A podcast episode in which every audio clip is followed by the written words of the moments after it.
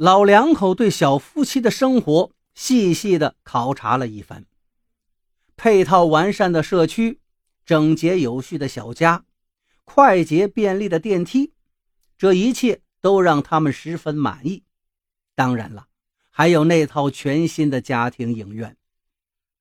岳父倚靠在厚厚的真皮沙发上，端着茶壶，随着音响里的曲调，自得其乐地哼唱着现代京剧。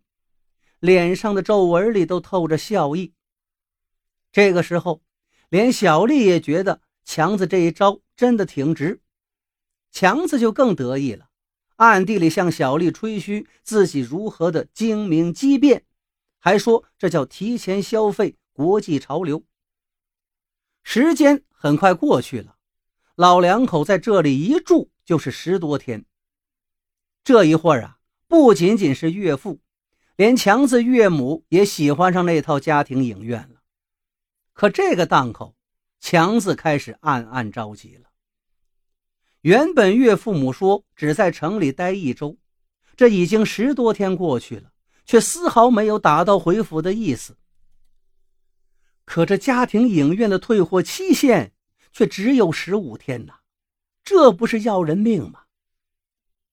强子急得只想跺脚。却也无计可施，只好温言软语地央求小丽，让她委婉地在岳父母面前提醒提醒。谁知呢，小丽一改平日的温柔，态度极为坚决，绝不为强子收拾烂摊子。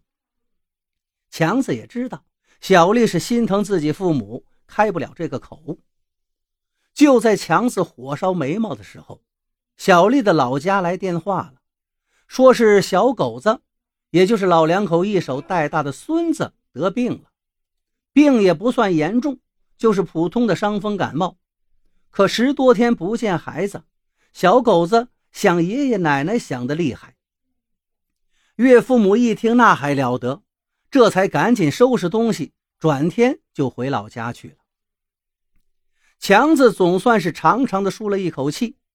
想不到这个只见了两次面的小侄子跟自己还是心心相通，病的真是时候，毫不费力的就把他这个姑父从水深火热之中解救上来了。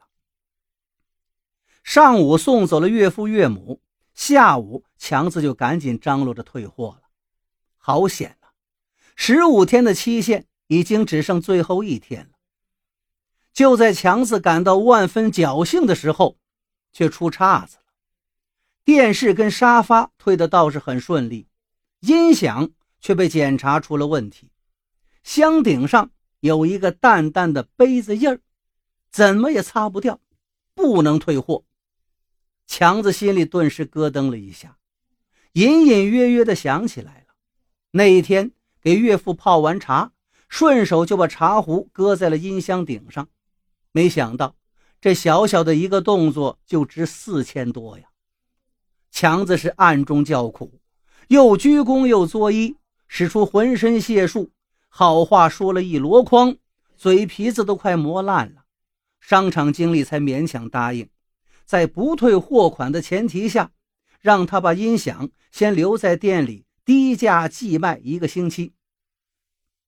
强子终于筋疲力竭地回到家里。他又怕小丽埋怨，只得说商场的电脑出了问题，货是退了，但是钱得过几天才能拿。此后这几天，强子的心里是火燎火烤的，又不敢在媳妇面前表现出来。这事儿啊，只能怪自个儿，当初那么一随口，这一段的日子真是备受煎熬。他在心里默默地祈祷着老天保佑。那留有茶杯印的音响，快点卖出去吧，把损失降到最低才好。好在强子的运气也算不错，没几天商场来电话了，说是那套音响七折卖掉了。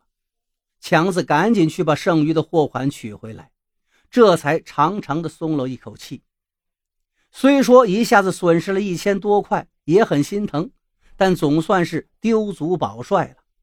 亏空出来的钱嘛，自己还多少有点私房，能够填补上，不用怕跟小丽没法交代。幸哉幸哉呀！强子的心情就又渐渐的好转起来，不由得又哼起了《甜蜜蜜》。走进附近的超市，买了好几个菜，然后还买了一瓶红酒。这二十来天把他折腾得够呛，总算是过去了。云开日出，得好好庆祝庆祝。回到家时，小丽也刚到家，知道货款都退了，也很高兴。小两口拾掇了一下，就打算开饭了。强子洗了两个玻璃杯，倒上红酒，正要对小丽说几句贴心话，电话响了。强子顺手拿起电话：“呃，爸，你好，你好。”原来是他的岳父。呃，我们都挺好的，小狗子没事吧？全好了。电话那头传来的是岳父欢快的声音。小狗子听说咱家的影院那么好，非闹着也来看看不可。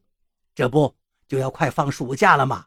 我们打算带他来玩几天，你们那儿方便吧？